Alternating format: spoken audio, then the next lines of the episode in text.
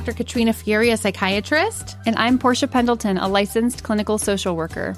And, this is Analyze Scripts, a podcast where two shrinks analyze the depiction of mental health in movies and TV shows. Our hope is that you learn some legit info about mental mm-hmm. health while feeling like you're chatting with your girlfriends. There is so much misinformation out there and it drives us nuts. And if someday we pay off our student loans or land a sponsorship, Like with a lay flat airline or a major beauty brand, even better. so sit back, Relax grab some popcorn, and your DSM 5 and enjoy. Joy.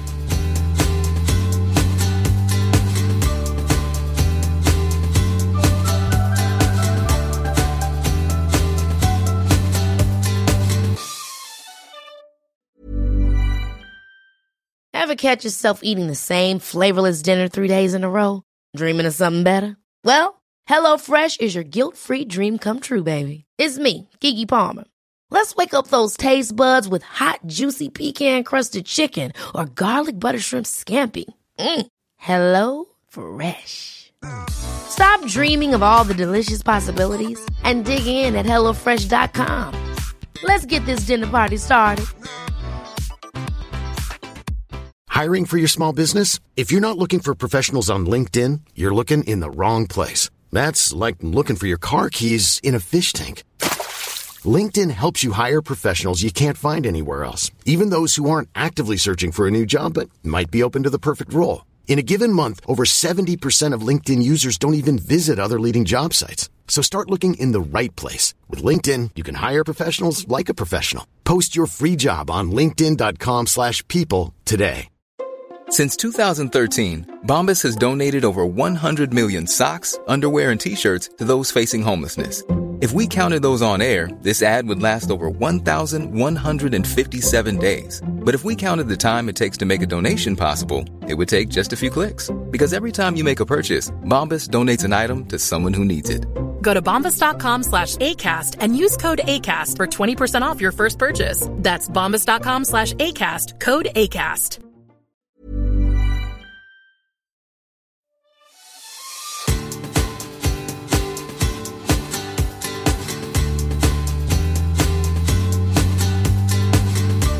Hi, I'm Dr. Katrina Fury, a psychiatrist. And I'm Portia Pendleton, a licensed clinical social worker. And this is Analyze Scripts, a podcast where two shrinks analyze the depiction of mental health in movies and TV shows. Our hope is that you learn some legit info about mental mm-hmm. health while feeling like you're chatting with your girlfriends. There is so much misinformation out there and it drives us nuts. And if someday we pay off our student loans or land a sponsorship, Like with a lay flat airline or a major beauty brand, even better. so sit back, Relax grab some popcorn, and your DSM 5 and enjoy. Joy.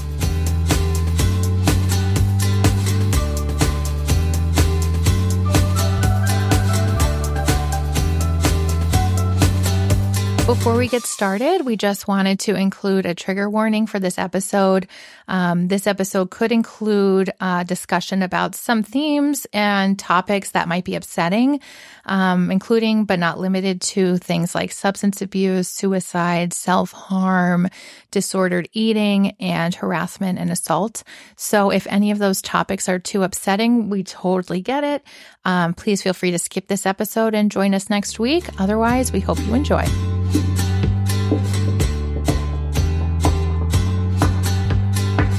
Welcome back to another episode of Analyze Scripts. Woohoo! We're really excited to be talking about the morning show, season one, for this episode. Mm-hmm. Um, I feel a little late to the game as this came out in November of 2019, and Wow. I'm just discovering it, and it was phenomenal. It is phenomenal. It really is. Did you watch it earlier? I watched it earlier, but only like last year. Okay. Like I wasn't watching it in real time. Um, but I did watch it. I feel like the the three COVID years are kind of a blur, but I remember watching it and doing a puzzle. And so I think that must have been during COVID Okay. time. Yeah, there were a lot of puzzles. I yeah, that's that's like a I don't know if that's a trauma member memory now. done a puzzle or- in a long time. And Yeah. I think it's just like I can't, you know. yeah, that makes sense. But no, I mean, the morning show is such a good show. So we're excited to be covering seasons one and two ahead of the release of season Yep. three this fall. Um, and of course, we'll be covering that as well, like in real time. Mhm. Um, but gosh, what an all star cast. One thing I love about it is that a lot of the main characters, you know, Jennifer Aniston, Reese Witherspoon, Steve Carell, are like known comedic actors. Lighthearted, Right? rom-coms. Like, Yep. sure, they've all done some serious stuff here and there, but like, man, they all really pack a punch and they're so good.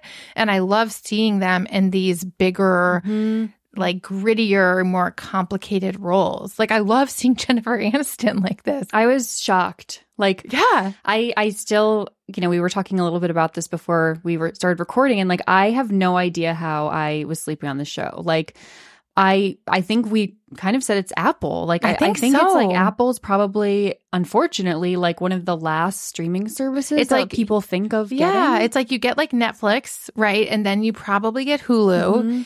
And then you're like, ah, do I really want to pay for Apple or Right. not? By the way, Apple, if you want to sponsor us, feel free. We love you. We're both paying independently. Shrinking. You know, we love it. the morning show. They have a new Beanie Baby movie out. yes, with um Sarah Snook. And uh yes, and Zach Galifianakis, um, which I, I read the book it's based on because Oh, obviously, did? yes, I feel like that would be a fun one for us to Mhm. cover. Um, they have really good content, but I think you're right, Ted Lasso. Um, but I think it's just not quite as popular for some reason. Um, so maybe that's why. Like, did you have Apple back in I didn't. 2019? No. probably not.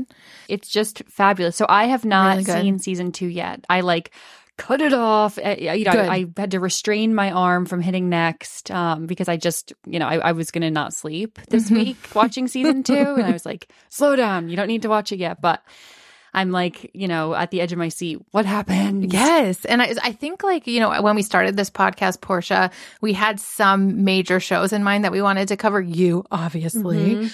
Uh, the morning show, obviously. White Lotus, obviously. And then there's a couple more, like Devil in Ohio and Tell Me Lies, which we want to cover at Yep. some point. But I feel like this is, we're getting close to the end of shows I have to rewatch for the podcast, which I'm appreciating. so I have seen seasons one and two, but it is still so fascinating to rewatch it. Like, Mhm. even though I know what's coming, I miss little details the first time around, Right. like the button under the desk that shuts the door. You know, like somehow I missed that the first time I watched Mhm. it. And even knowing the ending, like with Hannah, rewatching it is just really interesting to then see like how do they portray that character's evolution. And I always wonder, do the actors know like the ending when they get started filming or do they not? And I bet it's different by show. Yeah, I think it depends. And I it's so funny that you said that because I just saw this morning um that Sarah Snook, Mhm. Snook, um read like the week of Yes. them filming the last episode that Tom Wambsgans spoiler spoiler alert for Succession season 4 um pause da, da, da, da, da, becomes right the successor. I read that too. I read that and too. she was shocked, and Yeah. I was just like, "Wow, she didn't know." Like, and Yes. so some of I think they want some of that to be like organic, right? In like their emotions of like, Right. what? Right. And also like so fascinating, right? Because then it's like she has portrayed this character all along, Mhm.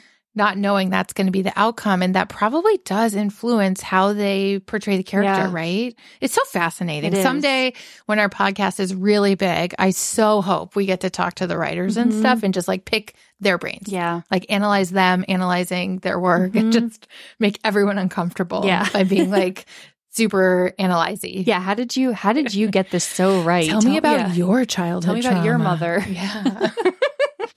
But we see Alex as a mother, as a partner at segue. work, at home.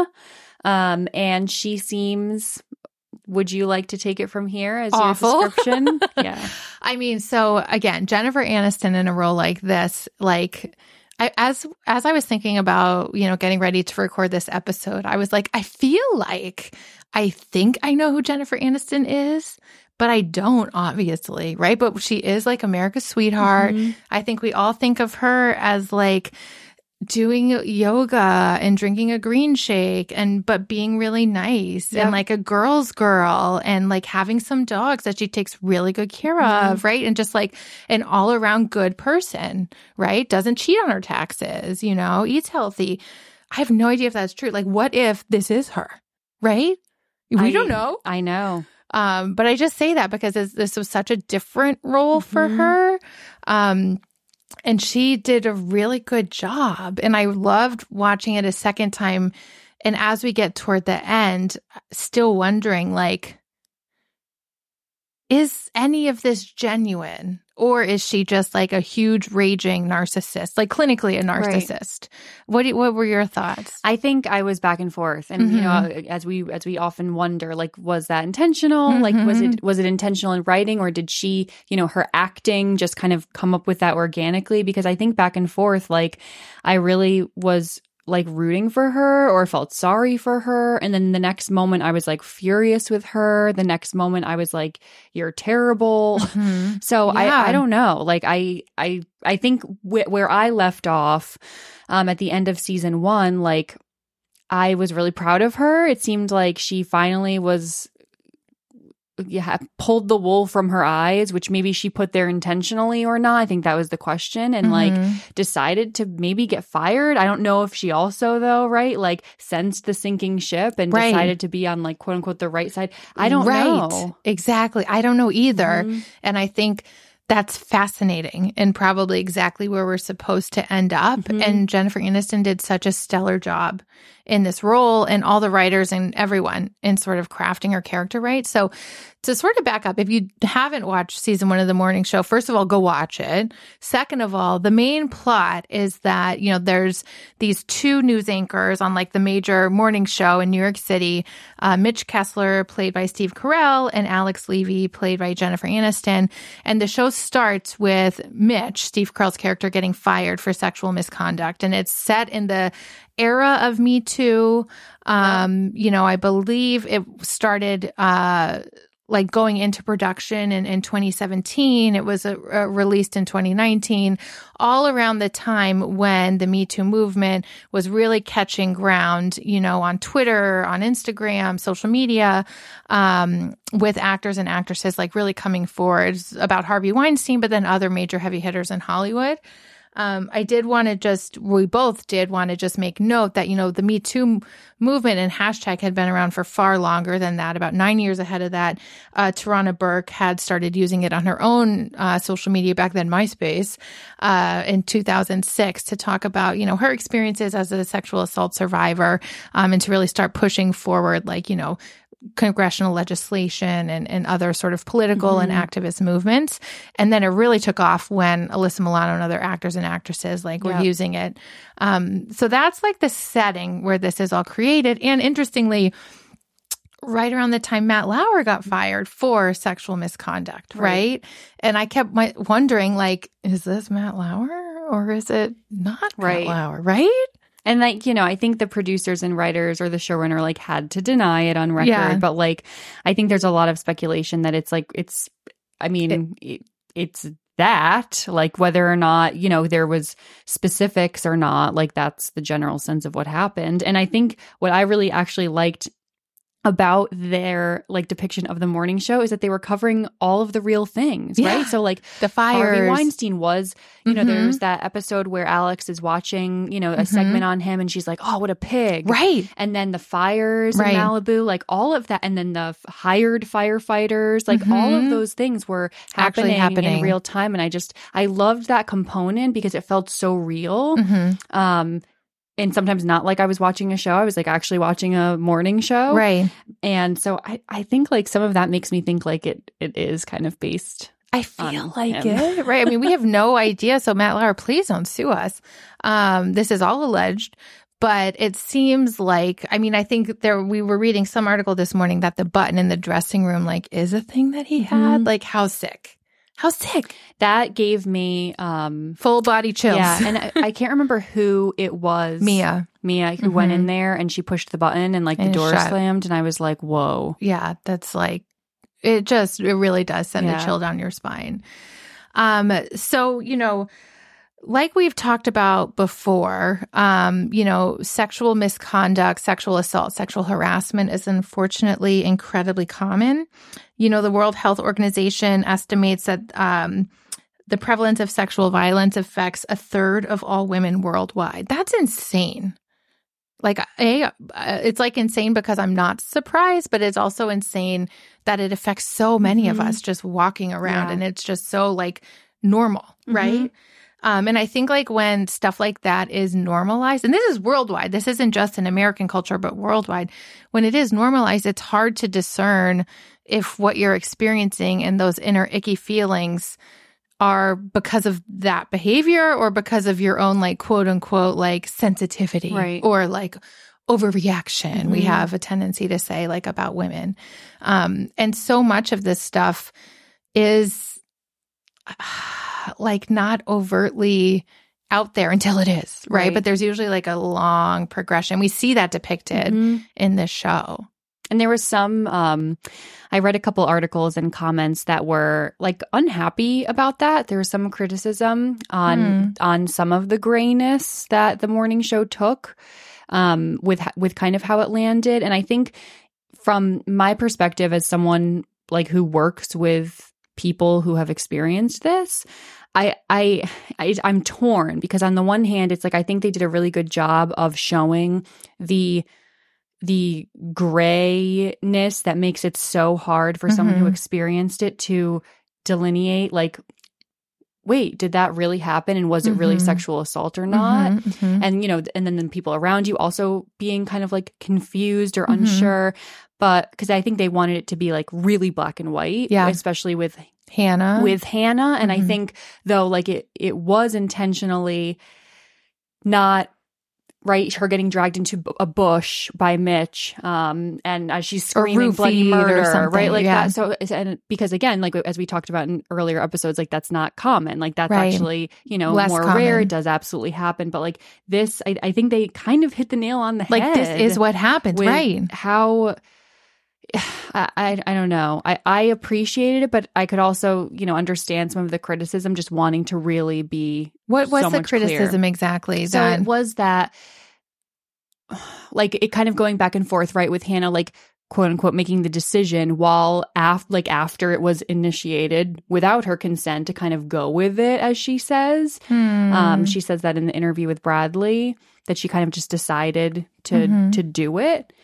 Um, after obviously being distressed and Yeah, not, yeah um, I think that they wanted it to be more clear. So people who don't understand it, like Yeah. would, Right. Like I was just thinking, like, you know, uh, that's such a good point because I think in that scene, so what we're referring to is, you know, when this is near the end of season one, right? We see, so like Mitch gets fired, um, and then he's all angry that like, how this is all, these are all consensual affairs. Like, how Mhm. could anyone accuse me of these awful things? And we see he's like out on a quest to like clear his Yep. name. Um, and then, you know, there's this, this chance that now Alex might be fired. She's getting older. People are bored of her. Um, there's all this like, you know, backstabbing and like stress going on in the network with the higher ups and all the businessy things. And then we see her like spring on everyone that she's decided that Bradley Jackson, this new like uh nobody Yeah. from nowhere is going to be the new morning show co-host, right? And then Bradley Jackson is this like truth teller and basically, you know, eventually it comes that she really wants to un- Bradley wants to uncover the truth of like who at the network knew who was covering it up and that's all really interesting and we'll get into it. But near the end you know there was this thought that maybe Bradley would interview Mitch. You know they'd already interviewed one of his other victims. Maybe they'd interview Mitch for like ratings and and all this stuff. Um and everyone had a different goal with that Yeah. interview. And as they're getting to that we see what happened between Mitch and Hannah unfold and until then, Hannah was just this like sort of background character. Mhm. And then all of a sudden, we really see that she was another one of his victims. Um, and so I thought the depiction of this like perfectly displayed the power differential Yeah. between the white male head anchor and the black younger female I don't even know what she was. She was like a booker, A junior right? booker, a junior jun- booker, yep. right? So she's like fresh on the scene. Um, he like liked her, right? So then asked that she be brought out to Las Vegas to cover that shooting Yep. again, another like real event that happened. Um, he complimented her before that, like in front Mhm. of Chip, I think, and you know, Mhm. so that made her feel really good, really special, And there was no, you know, I, I think keep going. I'll I'll, Yeah. I'll say this later. um, but again, just a compliment, not like Right, a- right. about her appearance, not about Mhm. what she was wearing, just like about her work, right? But it's like it's already starting. Like it's already starting. He can see knows what he's doing. Yes. That's exactly Yep. what it is. It's grooming. Um, he asked for Mia to be taken off because that was who he'd had an affair with leading up to that. Mia had, re- you know, recently broken it off. Mia is also black, but she's older. She's been around longer. So there's still a power difference, right? And a racial difference, but different from Hannah. I thought that was really interesting Mhm. that they kind of show both of those piggybacked. And then we see him just take advantage of Hannah, who is clearly struggling with like covering this awful trauma. So Hannah's already traumatized, right? Who's not? Like covering a mass shooting, right? She's like vicariously traumatized, sort of coping with that. And he sort of is showing interest in her. Um, and things unfold, right? I can't remember the exact sequence of events, but it was like they bumped into each other. They were walking around. Maybe they got a drink. She's sad. She's sad. He's like He's- giving her some advice. Right. She's thinking Mhm. of him as like a mentor. She's young. Of course, you want to be mentored by like the head honcho. And then he invites her up to his hotel room. And that's where I think you're like, Urgh, why did you go? But again, it's like And he's this like right dad, fatherly figure. figure. He's like America's dad, Yep, you know? And they say that a couple times, which I think is for me so important because again, it it it demonstrates like he's not, I guess, to the outside world, and at that point, Hannah like creepy, right? Right. So it's like, oh, he's you know he's jolly, he's Yeah. he's kind and Right. welcoming. Right. And, you know, he invites her up to watch a movie that he likes to watch when he's feeling down. It's like, okay, you know, I could see how you might go. Again, I feel like I could see why you shouldn't go. Right. But I could also see how Hannah not being in her most stable state of mind could feel like this was nice. She's so upset. She's so traumatized. This like well seasoned, successful person who's recently complimented her Mhm. work, asked her to be here, is showing interest in her and comforting her. Like you also don't get like icky vibes full on. No. You know, until they're there and until it gets to that point. But then she's being traumatized again, right? And we often think about like when trauma is happening, that fight or flight response, but included in that is the freeze response, right? Where you kind of play dead, Mhm. right? And like you see this in animals in the wild too. And I think that's all, like that's what happened. And She's I would like say- playing dead. I'm sure there's, you know, maybe an, a research article on this that, you know, it would be helpful to have. But like in my experience, freezing is the most common response to common. a sexual Hundred trauma. percent, it is. And what's really confusing, I think, for survivors of sexual assault like this is that psychologically you're freezing, but biologically, in terms of like arousal and things like that, that will biologically happen whether you necessarily want it to or not. Mhm. And so that's where it gets really confusing, at least in my work with survivors of things like this, right? Because like they might have biological reactions that are, you know, you might have if you're having consensual sex. And then the Um, shame, right? so super it's like, I, how could I have reacted in that way if I didn't want right, it. And right. it's like because it's biological, you can't control it. Mhm. Just like you can't control when you're going through something traumatic if you fight, flight, or freeze. Like you can't always control it. You're being traumatized. It's like your body's most primitive way of protecting itself, Mhm. right? So I just feel like you can't blame her. no. You can't blame her, right? She may have felt like, who knows, right? That's just what happened. Mhm. She was traumatized. I found that really hard to watch.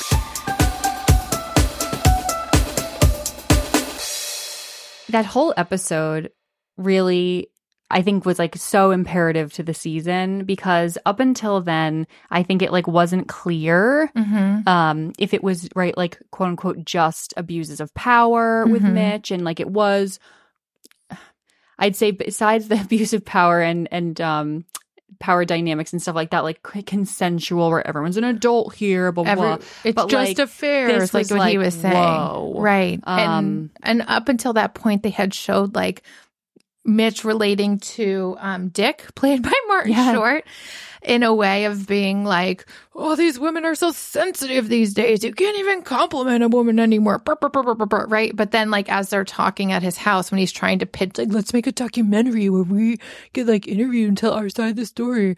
And then it's, he realizes, like, oh, this guy's like legit a pedophile. Right. He doesn't see there's anything wrong. And he's like, well, I'm not like, or like, I'm well, not you're like this. you. And I'm like, it's so interesting that he, right, he's like separates himself from Yes. Dick. that he's like, and again, like, eh, yes, I think it's fascinating that he still thinks he's like special or different. Like he's not that bad of a predator. Like he can't see his, his own action. He's not appreciating what he actually did. But then he's so good at manipulating Hannah Yes, later on that I'm like, way. you do know. That's what I mean. Yeah, mm-hmm. exactly. And it's like he knew what he was doing. You know, she Yeah. does, she doesn't have to say like no or stop, even though she tries. He Right. keeps going. right. You know, so it's like, what do you like? At what point is it on? Like, why does the woman or whoever's being victimized have to keep like screaming no from the rooftops? And why why aren't Right. you like held accountable to just know that this is wrong? Like, you should you should know, Right. Like she says, I wasn't expecting this when I came up here. And like, okay, so like maybe pull back and be like, okay, like, well, what were you expecting? And then like, you know, just talking. Okay, like now we're just going to talk. Like there were, I mean, of course, He like knew what he was opportunities. doing. And and then he says to her, right, to get her to talk. That whole part was Oh, so so sick. so horrible to watch. Like, you know, well, you manipulated me to get the job. You used me. Well, this is going to come out, right? So whether wh- you wanted to right. or not. So again, that's another trauma and abuse of power and, you know, not consent. hmm hmm What did you think about Bradley's um like interview her conversations with Hannah um kind of at that at that part. So Bradley Jackson as a character, I find I have mixed reactions to. Like on the one hand, I love Reese Witherspoon and I think she's a great actress. Some parts of Bradley I felt like were a little too try hard, if that makes sense. Like, yeah, she's a truth teller, great. But some of it was like a little too much for me. Um, I thought her backstory was really compelling, like about her her dad and how he had uh apparently killed a child by drunk driving, and she had been the one to turn him in, and then. You know, her own brother struggling with addiction and how she seems to be like bearing the responsibility of that, both financial and emotionally. And her mom is kind of struggling, to Mhm. put it lightly. I found all of that really interesting. I believe we see more of that in season two, so I'm excited to revisit that. Um, but in general, like I felt like when Bradley was interviewing both the initial victim they had come back on the air and then Hannah, like some of the things she was saying, I thought were like good things to say, like kind of like therapist things to say, like, you know, echoing back, like, oh, I hear you're saying this, like, that's hard. No, it's okay to cry. Take your time. Let me get you a tissue. Like, she was very humanistic and mm-hmm. relatable and could say things like that. When we got to this stuff with Hannah, I was just like, it made me so uncomfortable because we already know at this point that Hannah is like uber traumatized. We see that she's abusing drugs. I think in Vegas, that Yep. was when she had offered to her coworker, like, we're going to be up for the next 36 hours. Do you want was the Adderall? California fire thing. or that was in the fire. There was something earlier on where you know she has she's has Adderall. Mm-hmm. She seems to be abusing it. Who knows what Hannah's backstory is? I wouldn't be surprised if there had been earlier traumas in her life or or something like that. Um, and then we see that she's like kind of been oh not kind of she's been super triggered by this whole thing with Mitch. Um, and all this stuff coming out and I feel like you know like him just showing up at the uh at the morning show that day and like talking to everyone and everyone's like listening but also looks really scared. I was so afraid he was going to like pull out a gun.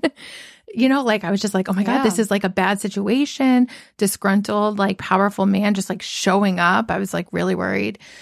Um, and then with Hannah in that interview with Bradley, I feel like I'm going off on a tangent, but it just felt like people kept re traumatizing her by pushing her or insisting she do things or like forcing it on her. Right. Like it starts with Mitch again and it pissed me off. I was like, you've already forced yourself on this poor girl.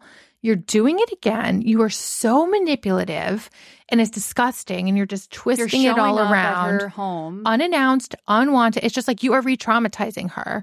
But then for Bradley and everyone else to push her to go along with it, they're doing it I too. I was so angry at Bradley because it, you could like see that she was aware because she was like, oh, like there was some like hesitation or there was some like, yeah, wow, like she's really, uh, you know, when when Hannah kind of finally like quote unquote loses it and goes on that like monologue of what happened Mhm. and how she's feeling, like Bradley's like, whoa, and it's like, okay, like you you are and then you know she kind of walks back and is like well we don't need to do this like you're clearly upset and it's like but you made her feel this way right, now exactly. like like you forced her to do right the moral thing which i think oftentimes is something that we do put on victims of like right well it's the right thing to do to press charges or like you don't want this to happen to someone else. It's not your responsibility. Hundred percent. And I think it's so important that we keep pushing that message out there that like when you are the victim of something traumatic or like an assault or something like that,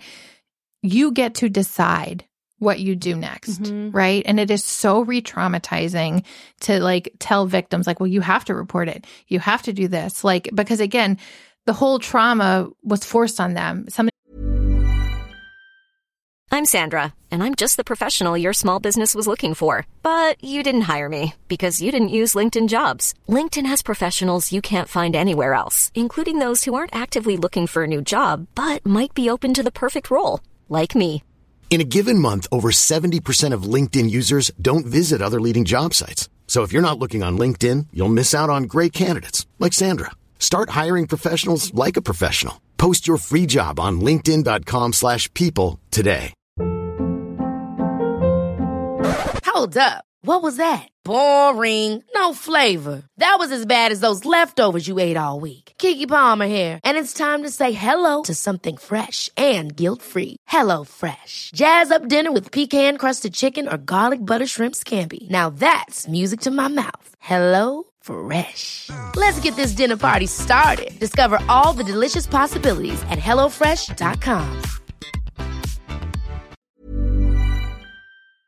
they don't want. They didn't consent to. It's so intrusive. And now you're like doing it again. right And I think loved ones, family members, society can be well meaning and wanting, like, you can, you know, like I can see how people around you might want to, like, quote unquote, support you Mhm. by helping you, like, step into your power and, and get re- retribution and stuff like that. But it's on that person it happened to to Right. decide what is best for them, right? Because, like, we've talked about the system isn't like super welcoming to victims Right. and, and just believes you, right? It, that whole thing can be really traumatizing too. And again, it's like Bradley this whole time is like, I just wanted the truth. Like, I just want the truth. But then it's like, we, I feel like we saw her selfishness Mhm. and own like thirst for power there. And it was icky yeah you know and it's like hannah doesn't want this like she said like mitch i'll tell i'll do whatever you want. Just leave me alone and don't use my name. And it's again it's like she feels like coerced to do that. Mhm. she doesn't want to. But then they all just keep pushing her pushing her pushing her. And, and, it's the just network reaching out and offering her this job. I mean it's like so sick. But this stuff happens Mhm. you know like it happens. And then sadly we see that eventually she dies. And it's unclear was it an accidental overdose? Was it intentional? What were your thoughts Uh, I don't know. I mean, it seemed like you know she was abusing Adderall. We, you know, of course, we don't know what she took right when she OD'd. Um, I think opiates is what I'm guessing mhm. because there was like vomit and and stuff Yeah. like that, and it's so lethal. right, and like maybe you know we we know that if you are we we often see like some mixing right if you Mhm. are using like a stimulant to stay up it's like typically sometimes then you need a downer to like go to bed or something Mhm. like that and those are when things get really dangerous Um, so I don't, it might have been like in that way accidental, right? She Mhm. was like abusing Adderall and then like needed to go to bed. yeah, Um, and then she was anxious or upset. And then she was like, oh, I'll just take something to help me sleep, a sedative or something like that. Yeah. And then that happened. I, I don't know. I mean, I think it could have easily been either one. yeah. I feel like I'm leaning toward accidental just because, but again. you know, so I say that because she like accepted the new job. She wanted to get out of there. So she seemed what we call in the in the field like future oriented. She Yeah. had plans. However, all of this turmoil is going on. She is so re-traumatized with no support. Um And her friend Claire, right? Um, they just had a fight. they just had a fight, a falling out, where Hannah thought she was doing the right thing. You know, she saw Claire with Yanko, who's the weatherman, um, and was, I think, concerned for her friend that the same thing was happening. So she went to HR, and we'll talk a little more about that whole portrayal. Um, but so he, she's alone. She's abusing substances. Like also in those moments when you're intoxicated or high or not in your, you know, sober mind, you can make decisions that like you can make such a split second decision. Just be like, you know what, this is too much. I'm done. So it's so unclear. It's Yeah. so unclear, but it is so sad and devastating. And it's like, that's what it took. You know, like that's what it took to finally get people to wake up. Right. Ah, That scene, you know, I thought was so well done with um Bradley getting the phone call from Claire, right? So it's like the new guy, Oh. Malcolm, is like giving the speech, probably like, oh, you know, we're all family, even though everyone hates you. and um and then Bradley, right? It's like then you don't hear anything. We- Right? We're just hearing kind of the music. We're just seeing them mouthing. mhm. And then you see Bradley like walking up to the front and then you see her turn, right? It's all kind of slow. And then every, you know, she clearly says that Hannah has died and everyone falls apart. And it's just like, I mean, that the whole last episode was Ah. just, just like, I just, I wanted more. Like, of, of every scene, I wanted m- more shots. I wanted more time. Yeah. Uh, yeah. I know. I Chip, know. you know, beating up Mitch. I was like, Oh, finally. So Chip is like the producer yeah. or the showrunner. Um, and he's played by Mark Duplass. And then we also have the other people in power are Fred, Yep. who's the president of UBA, played by Tom Irwin. And then we have Corey, who is the president of the news division of UBA, played by Billy Crudup. He was like my favorite character in this season. He was so like eccentric and quirky and like I don't even know. Oh my God. And like midway through when he was like helping drunk Bradley get back to her room and that episode ended with the elevators closing, I was like, no, is it going to happen to Mhm. Bradley? And it didn't. It seems like he was like, just made sure she was safe, Yep. slept on the couch, you know, but it totally leaves you wondering. Um, oh my God. I just, again, I felt like I was sort of back in thinking about succession in terms of trying to figure out like, okay, so who has all the power and Mhm. who's trying to overthrow who? And again, we have this like board of bored people with all the power everyone's afraid of Right. and like ratings and all these things. When Alex meets with those that board, right, and she's like they're expecting her to apologize. Mm. Um, right. And she just like kind of goes off on them and she's like, Well, this isn't the apology you expected, was it? And it's like it's all men, right? Yeah, all white men. Yeah. So getting back to Alex, I'm curious to hear your thoughts about her. So the scene with her and her daughter, I mean, obviously came later, but like I think to me was like helped me understand her Yeah. more. Like who she authentically is. Yep. It seems like she was a little emotionally and physically um like neglectful, unavailable to her family. It seems like she did, you know, I I guess prioritize her career. That's how they felt. Um I thought it was interesting her relationship with her husband. It seems like, Mhm. you know, they they were very clearly separated, but then like would put on this show Yes. A in front of their daughter and then B also in front of just like the public. public. Yeah, like when they were going to that award ceremony. Yep. And then her hosting the party. Um, she definitely, I think, like dismissed him a lot. I, I don't, I think she th- was more aware of that with him. I think that she thought that she was a great good mom, mom. and like really present and there. I thought she, you know, in the fight, I think it was interesting how she was like, you know, I've I've done this all for you. Like Not true. I, you know, it was just, it was just, it was interesting. I And she takes the pizza back. I thought sh- this was a great portrayal of narcissistic personality disorder. I mean, I just thought it was so good that putting like back on the daughter, which and she was like, um, kind of. I thought it was so funny when she mentioned therapy. She's like, "Oh, I can tell you're going to therapy." it, Mhm, Mhm. mhm. that I paid for. Right. You know, I mean, so if we zoom out, I think like classic narcissistic personality disorder. I think her husband accuses her of that at some point or like points it out. Um, but so like we see Alex is the center of her world. Yep. and she is famous and gets all this attention for being on the show. You can tell that like her whole family unit of her her her husband and daughter serves her. Mm-hmm. Like she is the center. They all like uh, her husband and daughter like fall into place. They know how to play their roles and they just do it like no matter what, right? And I thought like we saw that really clearly when they were driving to that award Mhm. show and like she's clearly upset about everything, but then her daughter starts to get really upset and Alex like it just doesn't feel genuine Yeah. that she cared. It's like I feel like they everyone in her life is there to serve her, Mhm. even her daughter. Um and I And just her thought daughter points that out in the fight. Right. And then that's like Alex can't take it. Right. Um, as a, a narcissist would not be able to take Mhm. it or be able to like see and be accountable for their own behavior because that threatens their already fragile inner sense Yeah. of self. So they have to flip the switch and Which like she does in a really big Mhm. way and comes back with, right, like your head broke my body. Like I had to be like Mhm. stitched up after you. I mean, Bet what a you didn't know terrible thing to say to your Mhm. child. And she says like F you, I'm taking this pizza. Like those are like you don't come back from that stuff. You don't come like but I felt like that did give us insight into who she authentically is. Mhm.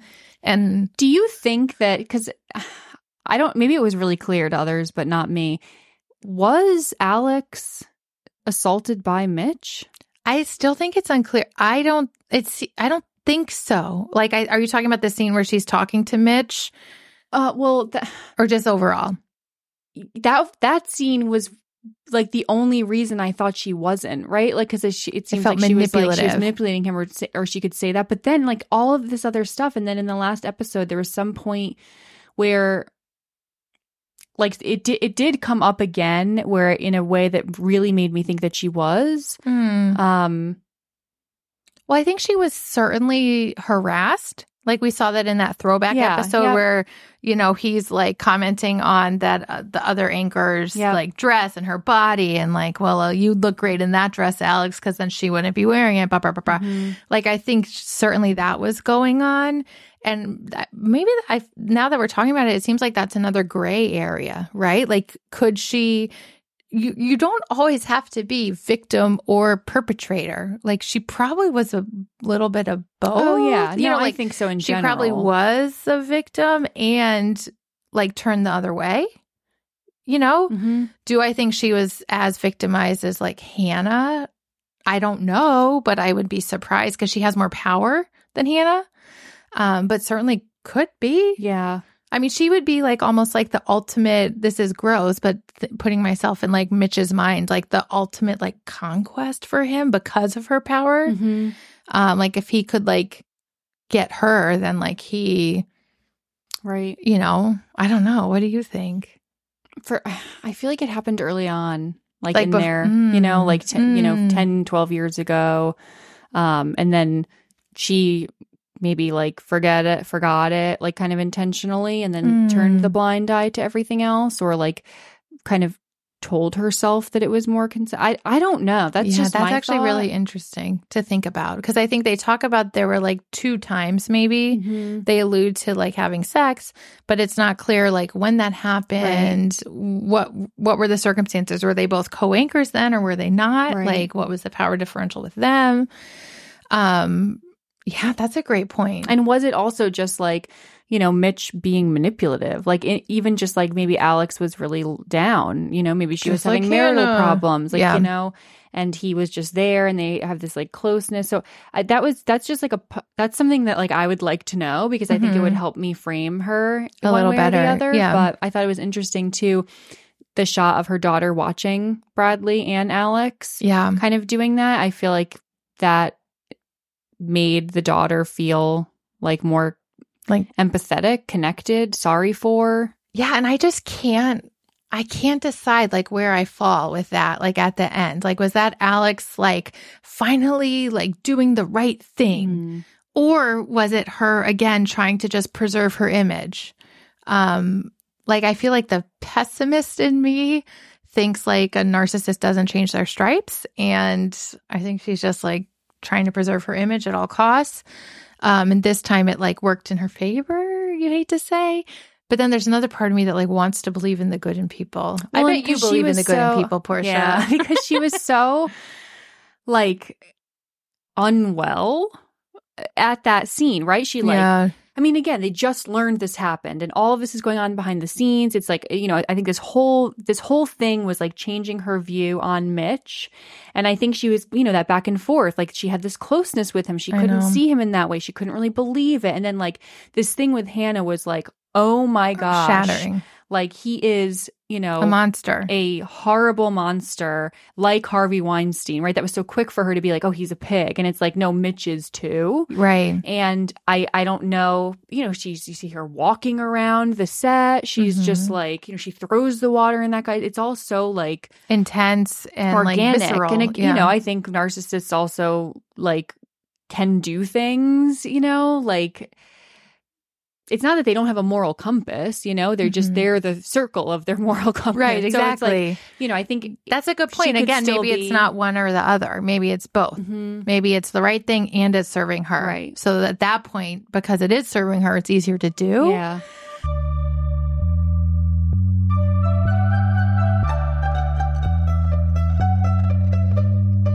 Mean, she's a compelling character to She say the least. And Jennifer Aniston does a remarkable job portraying Mhm. her, which makes me a little worried. Like, I hope that's not who Jennifer Aniston I don't think it is, It can't be, right? I saw her talk Like, at be. Adam Sandler's like um Kennedy Awards. Okay. They've done so many like movies Movies. together. And she just seems so funny and silly and like down to earth. down to earth. And her and Drew Barrymore were just like laughing about like who's who is more close with him. Yeah. Like I don't know. I think she's I, know. I don't see her like that either. But, you know, It's her acting skills. It's great. you know? Yeah, I good mean, for that's why her. she's so great. So, what we also wanted to talk about is con- kind of comparing Yanko and Claire, Their relationship, yeah. Mitch and Hannah.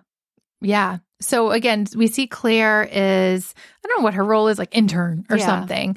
Um, but t- she's like uh, from a really rich family. It comes out, but she wants to be in the biz, and Yanko is the weatherman. Mm-hmm. I just love how much he loves the weather. He like, loves it. like that's how I feel about science. Like Mhm. sometimes I just like my uh I just want to tell people things like about Yeah. fireworks and the electrons and, and like everyone's face glazes over, but I think it's so cool that so I just love how much he loves the weather. Mhm. Um, but anyway, so they're like in a consensual relationship and it's like it seems so sweet and right? Like it, it doesn't feel icky. No, it doesn't. me. Like none of it does. none of it feels icky to Um, me. She, you know, he he seemed really kind of caught off guard and hesitant when we see the flashback of her kind of like going up to him and complimenting him and then being like really direct with like a little bit more of a flirtation, right? Mhm. And him being like, Whoa. and like kind of walks away. But I feel like, like, he's probably not used to like No. getting a lot of girls because he's just like so into the Yeah. weather, right? But there's a part of her that like digs it, right.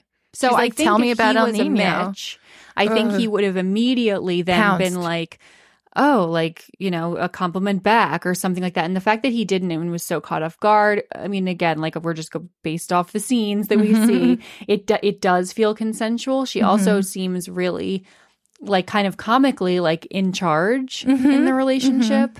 Um so I, I I think it was a good highlight too of like there's there's also policies in um the workplace for a reason like just Mhm. because you know of a breakup again like you're two consenting adults maybe even within the same you Mhm. know um role right? but like it's still like workplace and things can sometimes end well or not go well so like there that's why there's stuff in place but like it seemed overall like not really impacted by dynamics and maybe it did help that she was very wealthy and like she doesn't need to be doing any of this or Or she she's not doing her- it to like further her career. she could have like her family call and have him fired so I it's loved like that. I loved when she said that.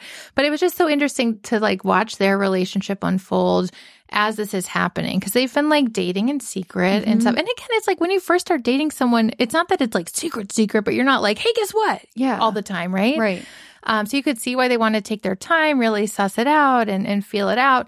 Um, but you see them getting closer as all this is unfolding, and you see Yanko genuinely like reflecting and being introspective and checking in with her. Right. And that is why he's not a narcissist mm-hmm. and why he's not icky like Mitch, right?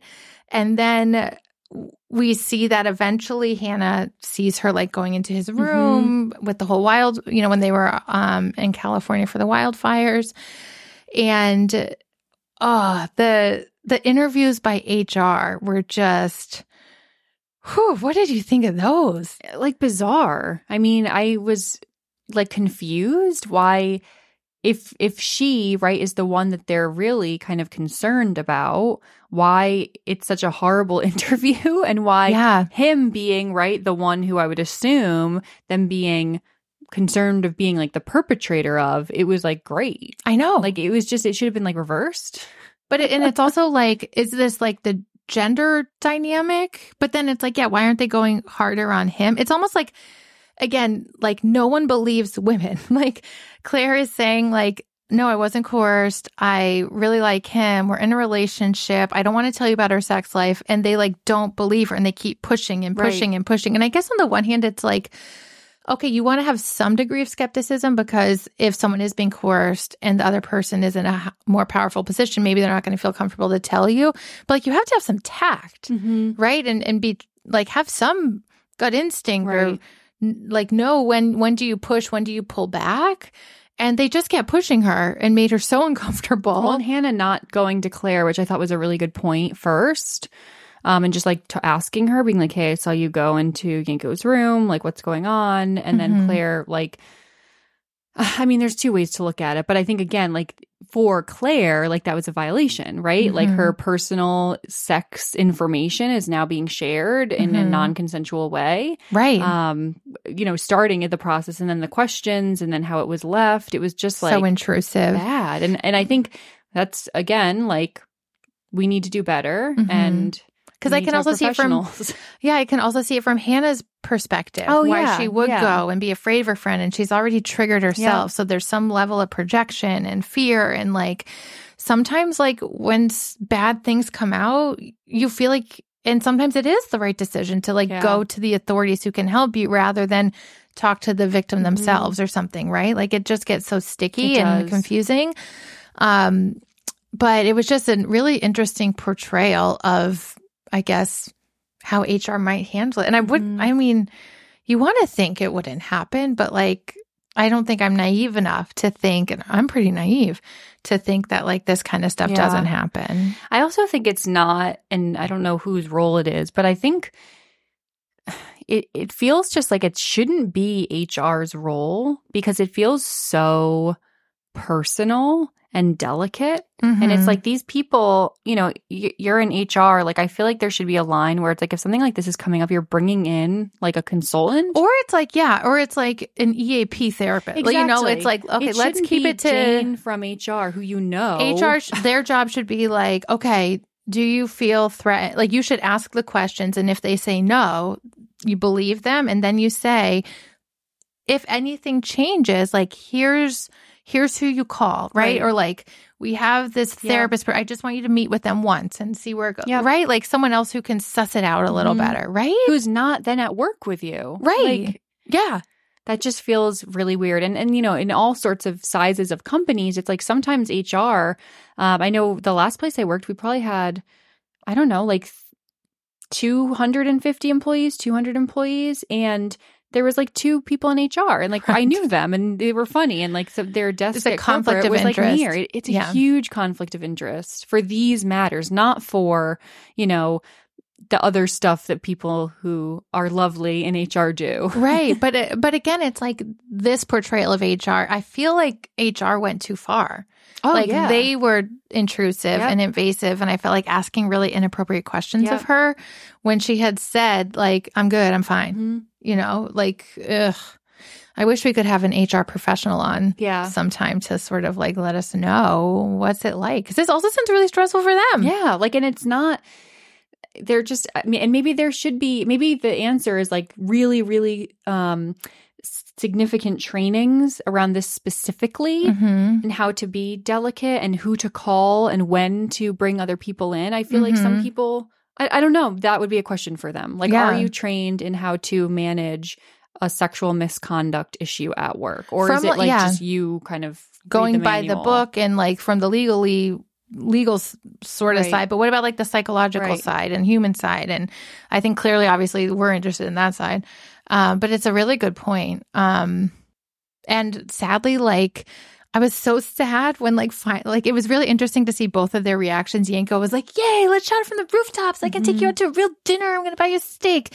And Claire's like, "That was the worst experience of my whole life." And then it makes her really doubt the relationship, and I think she starts to think like, "Well, even if it is consensual, what is everyone going to think? Right. And is that what my whole identity is going to be in this Like in Mia. this company?" Exactly, exactly. Um, and so they sort of like stop seeing each other and they were both so sad. And then at the end, when she comes to him and he Mm-hmm. hugs her, I was like, oh, oh. Yeah. It- They they did a really good job, I think, of portraying multiple women of multiple ages in multiple from different races. consensual to consensual like dynamics at work. You Yes, know, it was I like there was agree. Hannah, Mia, maybe Alex, Right, Claire. Claire. Like it was just Bradley. really interesting. to see all of it Yeah. unfold. Um, I totally agree. I thought it was fascinating. Um, I'm excited for us to cover season 2 I'm excited to watch start watching it now that we've recorded this. Um, are there any other final thoughts for our episode today? I don't think so. I mean, I think just maybe maybe Mia. I mean, I think I we didn't talk about her enough. I wanted to to discuss that one scene at the birthday party at the bar when um Mia and Hannah and Claire all kind of like get into it about Mitch. Mm. And it it was just so interesting now having watched the whole show and knowing all the details, like all of their reactions, right? Yeah. Claire is like, they've all been drinking, and Mhm. Claire is, you know, like F Mitch, we should burn his genitals. yeah, yeah. And um and then like Mia has a strong reaction to that, I think pointing she out how really, like- complicated things can be. And I Hannah's she- like then asks Mia a question, I forget what it was, but that makes Mia then reactive and leave it. Like it was just so interesting then it being the three of them. Yeah, yeah. And I feel like Mia loved Mitch. Like I feel like they had a relationship, Mhm. not just an affair. Like I feel like they were in a relationship. And you even got the sense from his wife Right. that she knew that too. So I feel like Mia like loves him and she must feel really mixed up about that now. And how did I want to know like how did it start? Because Yes. she knew about the button. The button. Um yeah, I just you know, I I I'm glad I think Mia is in, you know, the season two. I want, Um, yeah, I want to see more from mhm. Mia. She was such a compelling character.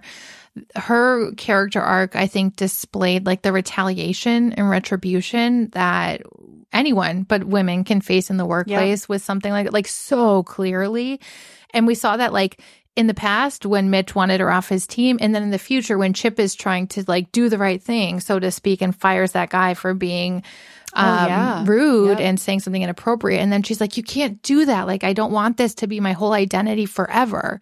And it's just so complex and complicated, Mhm. right? And then she kind of speaks into the mic, right? uh, To Yes. the whole studio, and after another person makes a comment, and I, I'm I'm hopeful that that's kind of where it ends. And also, then like at the end of the day, with the situation with Hannah, and then with obviously Alex and Bradley giving that like you know breaking news story, and then it gets cut. I loved how it ended like that. And I every, like, I thought it was great to see how everyone was watching it, right? Like Fred's like running down. Mia locks the door. She locks Yes. him out. Chip is outside watching it on like he Times Square, and so like disheveled Yeah, and like just Mitch so is pale. watching it, you know, then and then it ends, which I thought was such an interesting scene. It's Mitch, right? I, th- you know, sitting at the table, and the camera's like at his house, I think, and the camera's just like pulling back from him, and he's just sitting there, and it was like ten seconds, which is a long time for you know one scene of him just sitting, and I was like, that's how season one ends. Like, Ugh, wait till you see season two. mm, That's all I have to say. All right, Portia. well, we should wrap it up now. um, but this was, uh, I feel like we could do 10 episodes on this season. There was so much to talk about. I'm impressed with us that we got through so much so Mm-hmm. quickly. Um, but for anyone out there listening, please like interact with us. Let us know what do you think about the show? What do you think about the themes portrayed? Do you agree with us? Do you disagree with us? Like we would love to engage with you and hear what you have to say. Um, so follow us on Instagram at Analyze Scripts, TikTok, Analyze Scripts Podcast, and we will see you next Monday with our next episode. Great. All right. Thanks. Bye.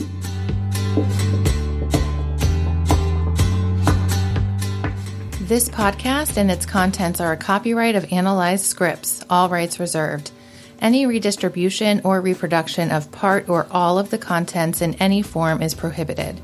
unless you want to share it with your friends and rate, review, and subscribe. That's fine. All stories and characters discussed are fictional in nature. No identification with actual persons, living or deceased, places, buildings, or products is intended or should be inferred. This podcast is for entertainment purposes only. The podcast and its contents do not constitute professional, mental health, or medical advice. Listeners might consider consulting a mental health provider if they need assistance with any mental health problems or concerns.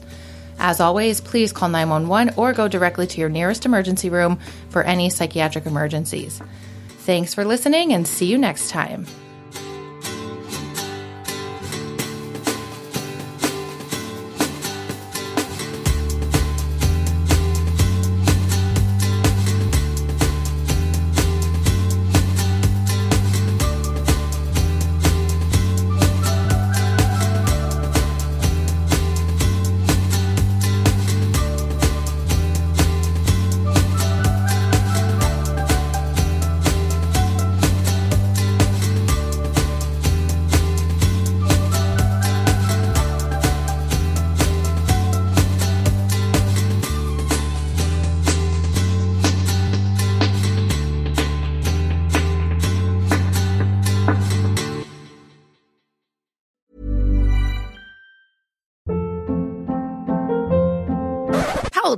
What was that? Boring. No flavor. That was as bad as those leftovers you ate all week. Keke Palmer here, and it's time to say hello to something fresh and guilt-free. Hello Fresh. Jazz up dinner with pecan-crusted chicken or garlic butter shrimp scampi. Now that's music to my mouth. Hello Fresh. Let's get this dinner party started. Discover all the delicious possibilities at hellofresh.com. Even when we're on a budget, we still deserve nice things. Quince is a place to scoop up stunning high-end goods for 50 to 80% less than similar brands. They have buttery soft cashmere sweaters starting at $50, luxurious Italian leather bags, and so much more. Plus, Quince only works with factories that use safe, ethical, and responsible manufacturing. Get the high-end goods you'll love without the high price tag with Quince. Go to quince.com slash style for free shipping and 365-day returns. Mom deserves the best, and there's no better place to shop for Mother's Day than Whole Foods Market. They're your destination for unbeatable savings, from premium gifts to show-stopping flowers and irresistible desserts. Start by saving 33% with Prime on all body care and candles. Then get a 15-stem bunch of tulips for just $9.99 each with Prime. Round out Mom's menu with festive rosé, irresistible berry chantilly cake, and more special treats. Come celebrate Mother's Day at Whole Foods Market.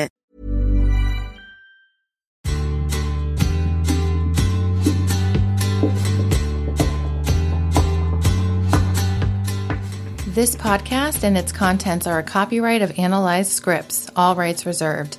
Any redistribution or reproduction of part or all of the contents in any form is prohibited. Unless you want to share it with your friends and rate, review, and subscribe, that's fine.